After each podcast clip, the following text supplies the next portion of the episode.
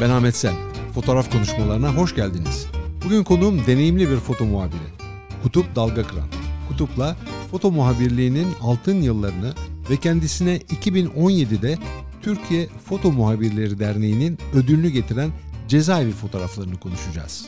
Buyurun. Kutup merhaba nasılsın? Teşekkürler, iyiyim. 1983 yılında Bursa'da Doğru Hakimiyet gazetesinde gazeteciliğe başladın. 85 yılından 89 yılına kadar Bursa Hakimiyet ve Olay gazetelerinde istihbarat şefi olarak görev yaptın.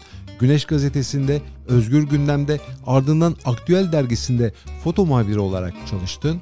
14 yıl boyunca Hürriyet gazetesinde çalıştıktan sonra 2007-2017 yılları arasında Sabah gazetesinde fotoğraf editörlüğü yaptın. 1997-99 yılları arasında cezaevlerinde fotoğraf çektin. 2008 yılında Guantanamo cezaevinde de fotoğraf çektin. 2012 yılı sonunda 8 gün süren Gazze Savaşı'nda çektiğin fotoğraflar kitap olarak Turkuaz yayıncılıkta yayınlandı. 2014-2017 yılları arasında yine cezaevlerinde kuş besleyen mahkumlar üzerine bir proje yaptı. Ve 2017'de bu fotoğraflarla Türkiye Foto Muhabirleri Derneği'nin yılın foto röportajı ödülünü aldın.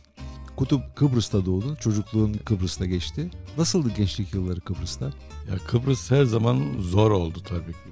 Yani Akdeniz'de bulunduğu konum nedeniyle Kıbrıs'ta yaşayan insanların yüzü neredeyse tarih boyunca hiç gülmedi. Ama tabii ki güzel günlerimiz olmadı değil. Güzel günlerin arasında benim için fotoğraf da var. Fotoğrafla ne zaman ilgilenmeye başladın? Fotoğrafa hatırladığım kadarıyla herhalde yine 12-13 yaşlarında iken ilgim oldu. Şöyle ki benim bir komşum vardı İsmet Ezel diye. Ortaokul lise öğrencisiydi o. Okulda fotoğraflar çekerdi. Küçük bir karanlık odası vardı. Bir tane de film makinesi vardı. Film gösterimi falan yapardı çocuklara para karşılığında, küçük paralar karşılığında. Ben o eve gidip gelmeye başladım. Zaten gidip geliyordum. Öyle bir şey olunca da e, ilgimi çekti. Yani karanlık odayı ilk defa orada gördüm. 13 yaşlarında gördüm. Fotoğraf makinesinin de Petri diye hatırladığım bir makinesi vardı. Onu orada gördüm. Yani ufak ufak kullanmaya başladım. Sevdim. Yani karanlık odanın sonuçlarını görünce böyle bir büyü hikayesine dönüştü benim için iş yani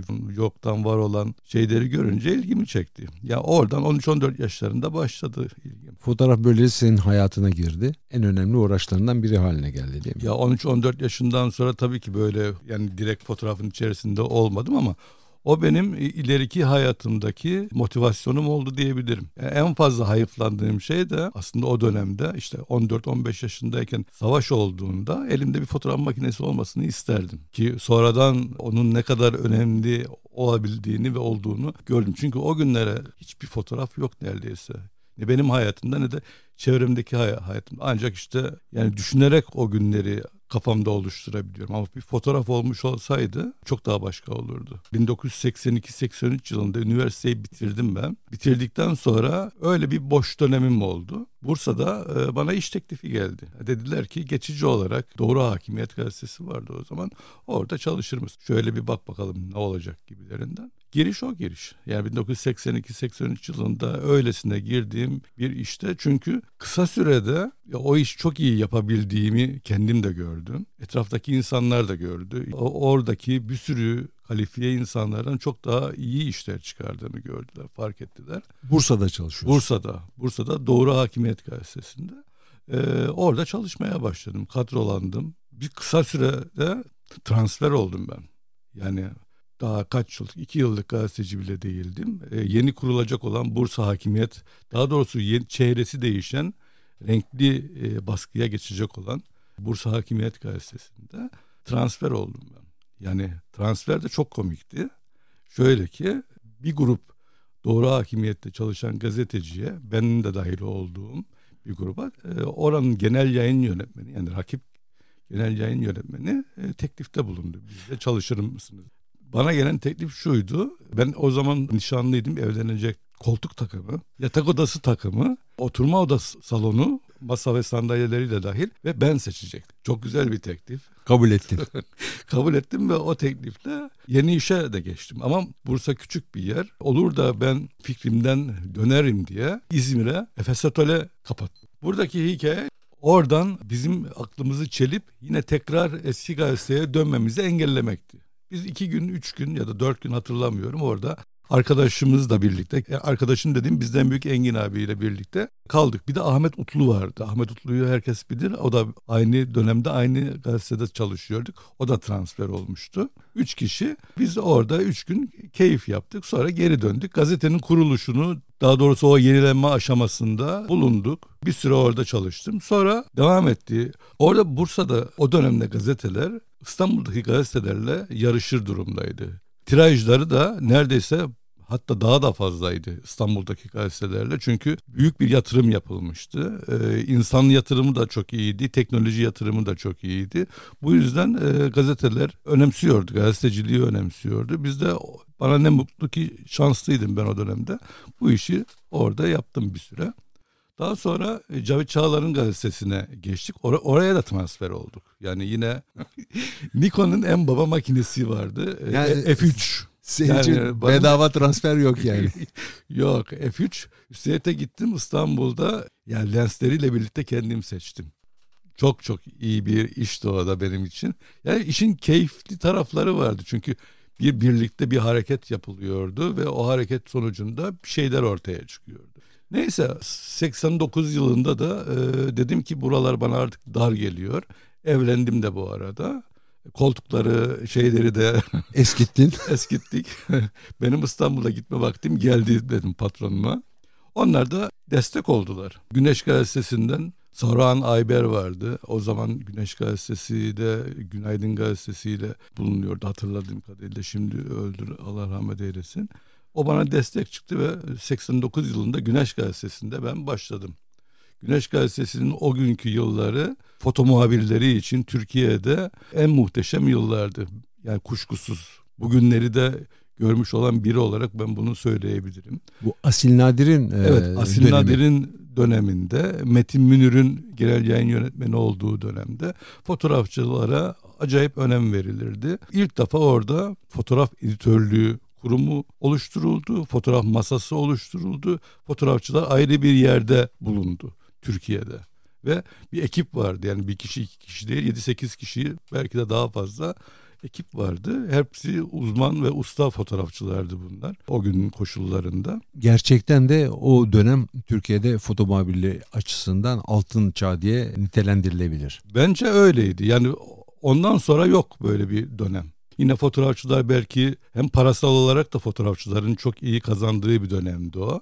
Belki fotoğrafçıların işte normal muhabirlerden daha el üstünde tutulduğu da bir dönem denilebilir. Yani bütün gazeteciler için çok iyi bir dönemdi ama fotoğrafçılar için sürekli ezilen fotoğrafçılar için yani genelde çok parlak yıllardı olduğu kadar. O yıllarda ne gibi konuları işliyordun sen?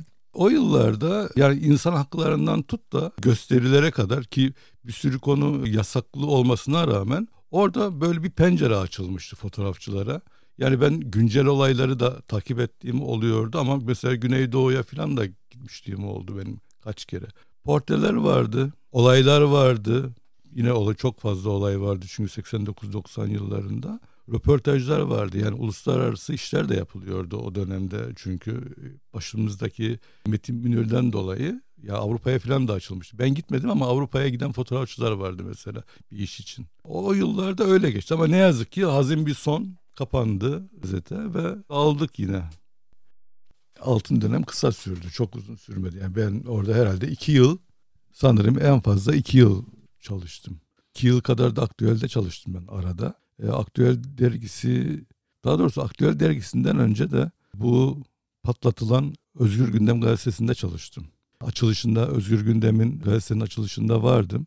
Sonra bir 6-8 ay kadar e, orada çalıştım. Sonra çalışamaz duruma geldim orada. Çünkü ben bir yabancı uyrukluydum Kıbrıs'ta olduğum için. Polis çok zorluk çıkardı bana. Çünkü izinle çalışıyordum ben. Yani yabancılara mahsus ikametgah tezkerem vardı benim. O yüzden öyle Özgür Gündem'de çok politik ve siyasal bir e, gazete olduğu için gittiğim yerlerde, gittiğim işlerde işte kimlik kartım ve şeyimle, e, belgelerimle çok zorluk çıkardı. Sonra ayrılmak zorunda kaldım oradan. Sonra da patlatıldı zaten. Gazete havaya uçuruldu. Ondan sonra Hürriyet'e geçtim ben. Sonra Hürriyet dönemi açıldı. Hürriyet dönemi de fena değildi o dönemde. Senin e, kariyerinde önemli rol oynayan bu cezaevleri serisi var. Bunları iki kere çektin aslında 96, 97, 98 yıllarında bir tur yaptın. Ondan sonra 2015, 16, 17 yıllarında bundan daha detaylı olarak bahsedeceğiz. Sen bu cezaevlerinin ilk bölümünü yaptığın zaman artık Hürriyet'te çalışmaya başlamıştın. Evet, evet Hürriyet'te başlamıştım ve Hürriyet'in eklerindeydik aslında. Ana gazetesinde değil ama Hürriyet'in ekleri bana göre ana gazetesinden daha iyi habercilik yapıyordu. Ek olmasına rağmen. Şöyle ki 1996 yılında cezaevleriyle ilgili röportaj dizileri yapılmaya başlandığında bana teklif getirildi. Ve ben kabul ettim. Yani çok heyecanlı bir durum. Hoşuma gitti. Yani çünkü dünyanın bir başka yüzüne geçmiş olacaktım cezaevlerine girerek. Bir gazeteci olarak da foto muhabiri olarak da elime çok önemli bir fırsat geçmişti. Bunu değerlendirdim. İzinleri almak zor oldu mu cezaevlerinde çalışmak için?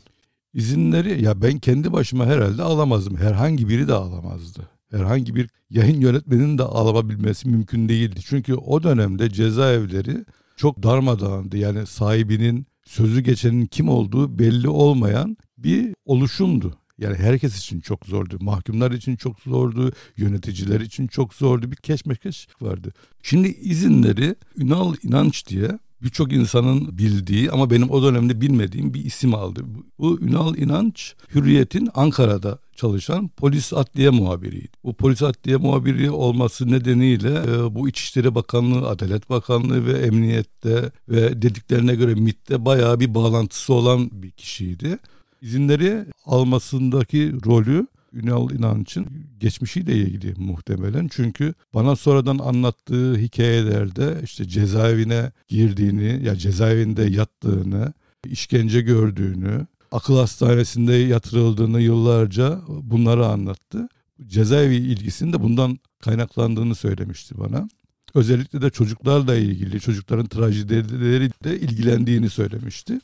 Ve e, çok kolay aldı mı bilmiyorum ama biz bütün cezaevlerine ki Diyarbakır cezaevi de dahil olmak üzere kimsenin giremediği, girmeye teşebbüs bile edilmeyen yerlere girdik aslında. Gittiğimiz cezaevlerinde bizi kapıda karşılıyorlardı. Yani haberleri vardı insanların geldiğimizden. Hatta mahkumların da haberi vardı. Mahkumların da herhalde dışarıdan adamları vardı bizim oraya gideceğimizi önceden biliyorlardı. Bazıları hoşuna gitmedi. Ünal İnanç isminden dolayı e, tedirgin olup e, görüşmeyi reddeden mahkumlar da oldu ama sesimizi duysun herkes deyip e, bizi kabul edenler de çoğunluktaydı. Bize o süreci biraz anlatır mısın? Cezaevine gittiğin zaman nasıl bir dünya ile karşılaştın? Senin orada ilgini çeken konu hangisiydi? Şimdi cezaevlerin ya 11 tane cezaevi bir tane de çocuk yetiştirme ıslah evine gittik biz o dönemde yani 96 97 ve 98 yıllarında işte değişik dönemlerde bazılarına bir kere bazılarına iki kere bazılarına üç kere gittiğimiz e, cezaevleri oldu. Şöyle e, içeriye giriş çok zordu. Yani kim olursan ol o dönemde içeriye girmek için özellikle bizim gibi foto muhabirlerinin üzerindeki metal eşyaları düşünürseniz çok zordu. Şöyle bir olay da anlatabilirim ben size. Şimdi Bayrampaşa cezaevinde ilk girişimizde bir sürü işte makara makara filmler, lensler, objektifler, yedek makineler, bir çanta dolusu aksesuarla birlikte içeriye girmeye çalıştım ben.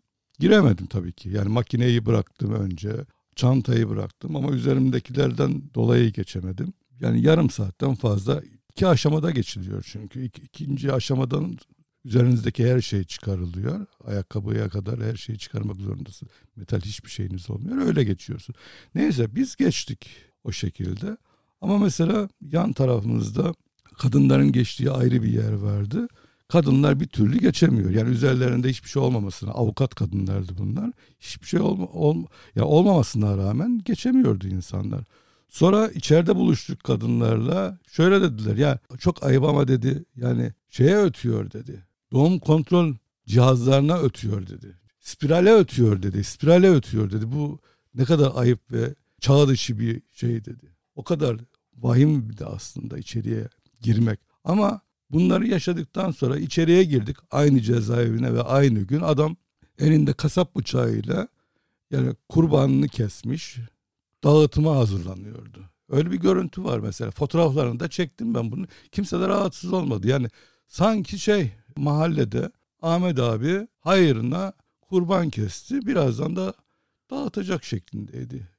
Şimdi yanımızda memurlar var. E, memurlara bir baktık şöyle. Onlar da çok doğal karşıladılar. Yani elinde bıçak mahkumun ne işi var? Kendileri yaptı gerçi. Belli oluyor. Ama bıçak var. Anladım ki bir başka dünya, bir sahipsiz dünyanın içerisindeyiz. Ayrıca da tehlike altında olduğumuzu anladım ben. Çünkü şunu da belirteyim. Girerken cezaevine içeride olacaklardan sorumluluğu Adalet Bakanlığı'na ya da cezaevi yönetimine ait değildir. Ve onu biz imzalıyoruz. Yani sorumluluk orada başımıza herhangi bir şey gelebilir anlamında. Biz öyle girdik içeriye. Merhabalaştık bıçaklı abiyle. Merhaba dedi. Sonra elindeki tabakla et parçalarını yandaki insanlara vermeye başladı. Biz de oğlum dedik nereye geldik? şey, gülmeye başladı. Abi dedi bunlarla biz iyi geçiniyoruz dedi. İyi geçinmenin başka bir yolu yokmuş meğer. Yani iyi geçinmenin yolu adamları bırak gitsin bırak yapsınlar şeklindeydi. Daha da komiğe komik değil aslında o günler için. Ben bütün gün çalıştım orada. Fotoğraflarını çektiğim insanların. Film bitti. Akşam oluyor. Dedim ki cezaevinin en dip taraflarındayız artık. Kadınlar tarafına geçtik. Bir başka bloğa geçtik. Film bitti. Dedim ki gardiyanlardan birine bana bir telefon lazım. En yakın nereden telefon edebiliriz? Dedik ki çok uzaktayız. Yani sabit bir telefonla edemeyiz bir yerden. Mahkumlardan biri kolumu çekti. Gel dedi cep telefonundan ben gazeteyi aradım cezaevinden. Adamlar bana gardiyan da var yani yanında. Hiç yani yapacak bir şeyleri yok adamların. Aldık bir güzel telefonla konuştum. Bana makara filmleri getirdiler. Yani böyle bir şey olabilir miydi? Oluyordu ama girerken ananı ağlatıyorlar içeriye girene kadar ama içerideki dünya çok daha başka. Tabii biz bu arada 1996, 97, 98 senelerinden tabii 98, bahsediyoruz. Tabii 98 yılında. Cep telefonları yeni yeni ortalarda var. Yok ama orada içeride var her türlü telefon. Böyle bir dünyaydı. Çok rahat bir dünya değildi belki ama insanlar orada işlerini bir şekilde yürütüyorlar. Tabii baktığınız zaman insanların yüzüne e, katil diye yazmıyor ya da tecavüzcü diye yazmıyor. Sonra öğreniyorsunuz adamların ne olduğunu. Bir irkiliyorsunuz. Çünkü bütün gün adam sizin yanında üç kişiyi öldürmüş bir adam. Oturup sizden ne muhabbet ediyor. Bütün gün derdini anlatıyor. Hikayelerini anlatıyor. Ama bir öğreniyorsunuz ki üç tane insanı öldürmüş. Çocuğunu öldürmüş. Karısını öldürmüş. Bir insan çıkıyor karşınıza. Ya o zaman çok irkiliyorsunuz. Ya da bir tecavüzcü bir insanla denk geldiğiniz zaman inanamıyorsunuz bu adam öyle başı önünde bir gariban kisvesi altındaki adam bir cani olduğunu orada görüyorsunuz. Sonradan görüyorsunuz. Peki ikinci bölümünü bu cezaevleri serisinin 2016-2017 evet. yıllarında çektin. O zaman giriş nasıl oldu? Şimdi bu 11 tane cezaeviyle ilgili olarak şöyle ki fotoğrafları ben çektim ama çok fazla bir yerde yayınlanmadı. Ama bu Ünal İnanç benimle ilgili Ankara'da anlatıyormuş. ve Yani benimle ilgili fotoğrafları nasıl çektiğimizi, neler yaptığımızı. Sonra öldü. Allah rahmet eylesin. Ama bu cezaevleriyle de ilgili tanıdıkları yine vardı bu Ünal abinin. Orada şey demiş. E, acaba bu arşiv ne olacak gibi bir şeyler söylemiş. E, Adalet Bakanlığı'ndaki bazı tanıdıklarına. O Adalet Bakanlığı'ndaki tanıdıklar da bir gün beni arayıp Ünal abinin fotoğraflarıyla ilgili bize bilgi verebilir misiniz diye konuştular. Sonra buluştuk biz o adamlarla daha doğrusu o görevlilerle çok genç ve aklı başında insanlar olduğunu gördüm. Yani yeni insanlar tipik böyle e, cezaevindeki memurların haricinde gayet eğitimli okumuş. Şöyle bir şey teklifte bulundular bana. Cezaevleri arşivini biz yapmak istiyoruz. Geçmişten yani sizin öncekinden çok daha önceki bütün arşivleri biz arayıp tarıyoruz. Fotoğraflar buluyoruz. Sizin arşivinizden de yararlanmak istiyoruz.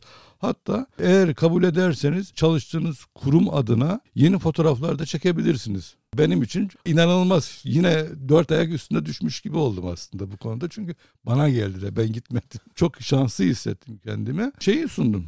Yani neler yapılabilir ben sundum yani yeni olarak. Birkaç tane konu verdim ben bunlara. Yani klasik eski patır patır çekilen fotoğrafların haricinde biraz konu, biraz hikaye olsun dedim. Şöyle bir şey önerdim onlar da kabul ettiler. Cezaevindeki kuşçular, kuş yetiştiren insanlar ve onunla bağlantılı hikayeler. Nedir bu hikayeler? Daha çok kuşları bu insanlar neyin yerine koyup da besliyorlar. Onun üzerinden biraz gittim. Yani ilk bölümü aslında ve oturttuğum şey buydu. Kuşçular. Onun üzerinden yürüdük. Seni nasıl karşılıyordu cezaevindeki tutuklular ya da hükümlüler?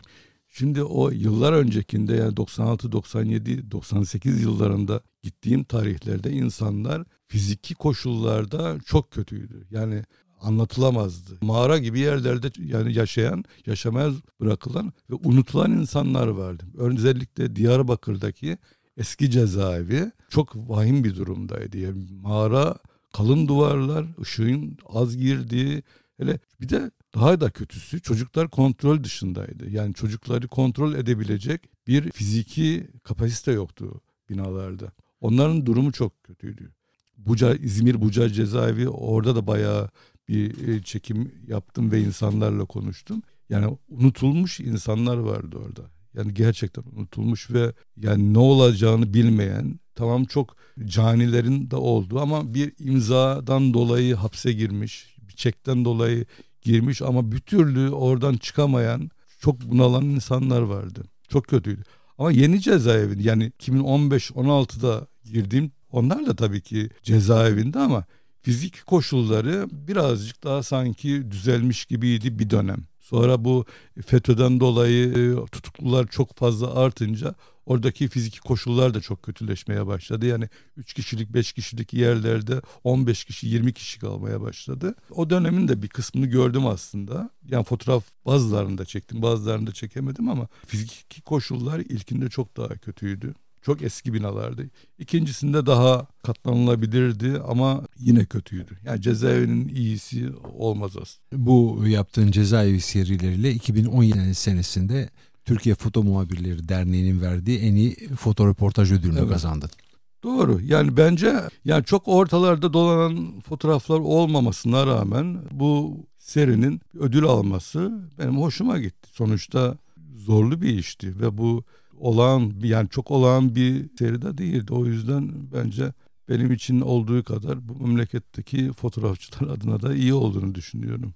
Kutup sen uzun yıllar fotoğraf editörü olarak da görev yaptın. Fotoğraf editörlüğü Türkiye'de hakikaten gazetelerde geçerli bir meslek mi? Var mı böyle bir meslek yoksa fotoğraf editörü e, usulen mi duruyor? Ya uyduruk bence ve usulen duruyor. Ya ben yaptım tabii ki e, yapabildiğim kadar yaptım ama çok fazla fotoğraf editörünün söz hakkı yok. Çünkü hala da Türkiye'de yani imzayı bile atmaktan imtina eden yöneticiler var. O yüzden daha çok geride bir sistemin içindeyiz.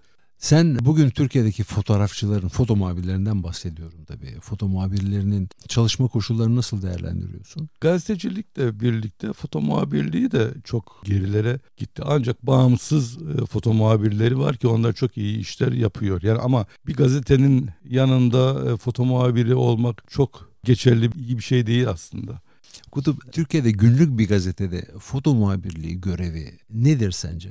Bence günlük foto muhabirliği diye bir şey kalmadı Türkiye'de. Neden? Çünkü zaten standart fotoğraflar kullanıldığı için gazetelerde günlük olarak ajanslardan gelen fotoğraflar zaten beklenen fotoğraflar var ya.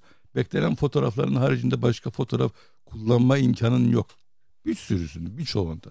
Diğerleri için de foto muhabire gerek yok. Foto muhabirliği mesleğinin yavaş yavaş giderek yok olduğundan mı söz ediyoruz? Yok aslında yok olmaz. Mesela bence ajanslar ya yani bazı aj yabancı ajanslar bu işi hala daha çok iyi yürütüyor. Türkiye'deki ajansların durumu birazcık sıkıntılı. Yerli ajansların durumu birazcık sıkıntılı. Çünkü bir bağımlılık söz konusu, bir bağ söz, söz konusu. Yani kısmen de olsa belli perspektiflerle iş yapıldığı için o perspektiflere uygun fotoğrafların gelmesi gerekiyor. O perspektiflere uygun fotoğrafların gelebilmesi ancak ajanslarla mümkün. Yabancı ajanslarla değil, yerli ajansların yaptıkları işlerle mümkün. E yerli ajansların da kapasitesi çok sınırlı. O yüzden yani bir foto muhabirliği kavramının içi çok boş şu anda. Sence bu mesleğin geleceği ne olacak? Vallahi döneme de bağlı aslında. Yani dönem dönem bence foto muhabirliği diplerde olmuş olabilir Türkiye'de ama ben umutluyum. Senin umudun daha çok kurumlarda kalıcı kadrolu olarak çalışan foto muhabirlerine mi bağlıyorsun yoksa giderek sayıları artan serbest çalışan foto muhabirlerine ya Bence serbest foto muhabirliği çok ön plana geçti. Serbest foto muhabirlerini kimler çalıştırıyor bir de öyle bir sorun var. Serbest foto muhabirleri doğal olarak yine birilerinin adına çalışıyor ama yine de bağımsız hareket etme kapasitesine sahip insanlar da var. Onları belki çok fazla ortada görmüyoruz ama yine de var. Bence gelecek bağımsız fotoğrafçılarda. Keşke yani güneş döneminde olduğu gibi benim yaşadığım dönemde olduğu gibi e, foto muhabirleri bir çatı altında ya da kurumların çatıları altında korunup yaşatılabilseydi. Ama şu anda yok. Yani şöyle söyleyebilirim. Bir iki tane foto muhabiri var yine kurumların içerisinde çalışan. Bir tanesi de bunlardan bizim Uğur'dur. Uğur Yıldırım. Sabah gazetesinde çalışan Uğur Yıldırım bence şu anda en az bağımsız foto muhabirleri kadar başarılı olabilen kurumda çalışan bir arkadaşımızdır.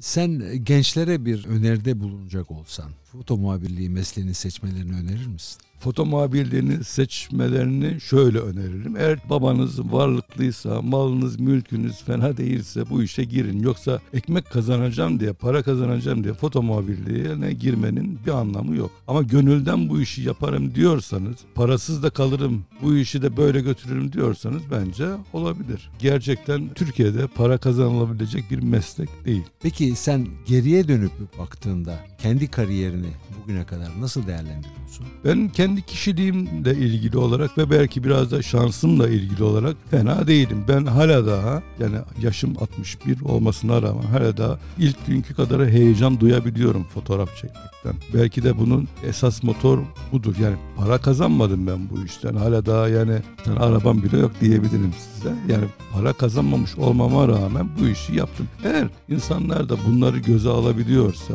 yani bu işi çok sevmek gerekiyor önce. Başka da bence çıkar yolu yok. Yani çok sevmediğiniz zaman zaten bu işi yapmanız mümkün değil. Çünkü dediğim gibi başka motivasyonumuz yok. Kutup bu söyleşiye katıldığın için teşekkür ederim. Ben teşekkür ederim. Yolunuz açık olsun. Görüşmek üzere. Bugünkü konuğum foto muhabiri Kutup Dalga Kırdı. Diğer yayınları da dinlemek ve konuklarım hakkında daha detaylı bilgi almak isterseniz sizi fotoğrafkonuşmaları.com adresine beklerim. Önümüzdeki pazar yeni bir yayında buluşmak üzere. Hoşçakalın.